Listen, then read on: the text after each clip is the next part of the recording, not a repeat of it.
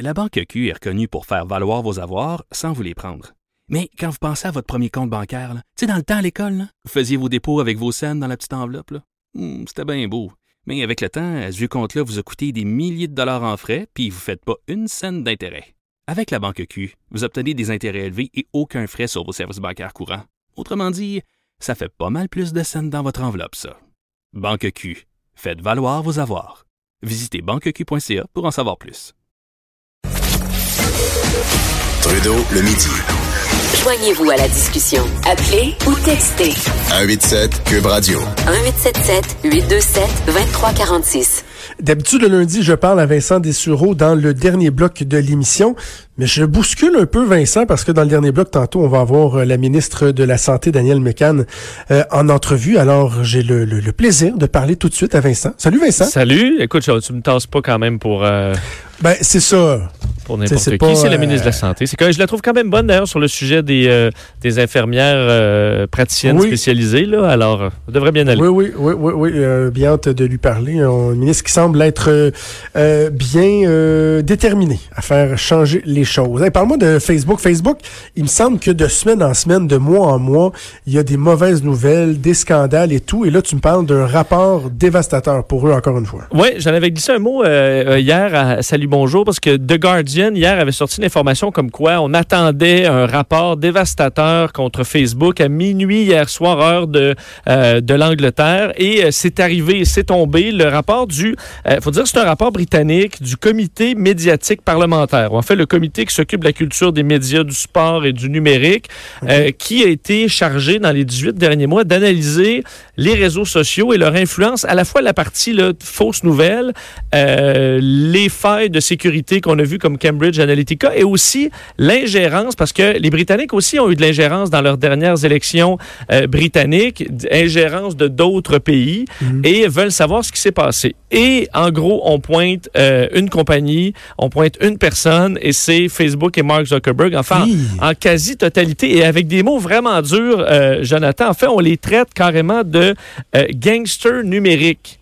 Euh, et ça, c'est un, rapport euh, très officiel qui a pas de qui peut pas émettre de contraintes. C'est un rapport qui va suggérer euh, des changements à l'administration. Ensuite, ce sera à Mme May et au, au gouvernement à, à changer les choses. Mais ce qu'on explique, entre autres, dit que Facebook, ben, en gros, ne respecte rien.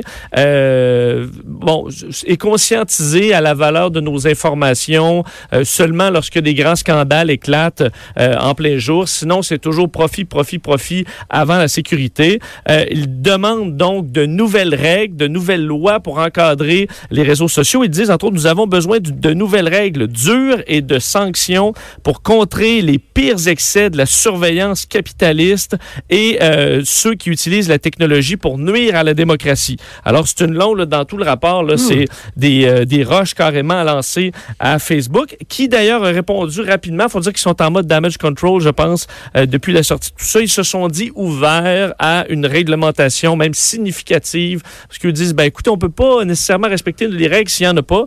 Alors, est-ce que ce sera la fin de ce qu'on appelle l'autorégulation? Parce que là, c'est les compagnies qui se gèrent eux autres mêmes, là, Ouais. qui font leur niveau de sécurité que ça leur tente bien de faire. Alors, est-ce que ça, c'est le début de la fin? Alors que du côté des États-Unis, ben, ils font face à des, euh, des pénalités pour tout le dossier Cambridge Analytica qu'on évalue à peu près à 2 milliards de dollars en pénalités qui devraient être payées. C'est en négociation présentement avec les, euh, avec les représentants du gouvernement américain. C'est quoi ton avis sur, euh, sur Facebook? Parce que, tu sais, des fois, on, on prend connaissance de ce genre de rapport-là. Puis moi, je m'imagine pas Zuckerberg et euh, les gens qui dirigent Facebook, tu sais, comme ce qu'on appelle des corporate bums, là. Tu sais, des, je parlais justement de, de, de paradis fiscaux avec Monsieur Oui. Deneau. Tu sais, il y a des compagnies, là, des grosses compagnies que tu imagines, là, tu sais, dire, on va crosser le monde. Des fois, j'ai l'impression que Facebook ont comme, à un moment donné, été dépassés par Mm. la- la- la- la- l'ampleur du phénomène, puis que je me questionne à savoir jusqu'à quel point euh, c'est ils, ils- ils le font de manière euh, voulue, tu sais, s'ils le font sciemment de, Ben, de, de, te- de- nuire aux, euh, aux gens. Je m'en viens de plus en plus critique, moi, sur Facebook. J'ai l'impression qu'à un moment donné, ils ont pris le.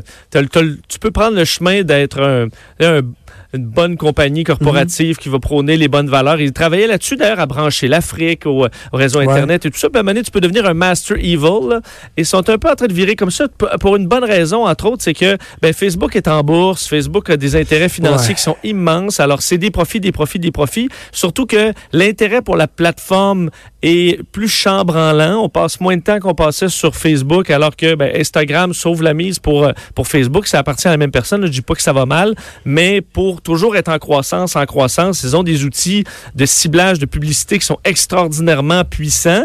Et ça, ben, écoute, faut, faut que ça marche à plein régime. Et je pense qu'on tourne les coins très rond. Puis tu sais, on, est dans toujours, on défriche du nouveau terrain. C'est quelque chose de nouveau, les réseaux sociaux, mais on, on le fait avec aucune prudence tant qu'on peut avoir des clients. Alors, je pense qu'il faut vraiment qu'il y ait des règlements qui arrivent dans cette industrie-là. Il faut que ça passe par des lois parce que sinon, euh, on peut pas nécessairement leur faire confiance qu'ils vont bien faire les choses.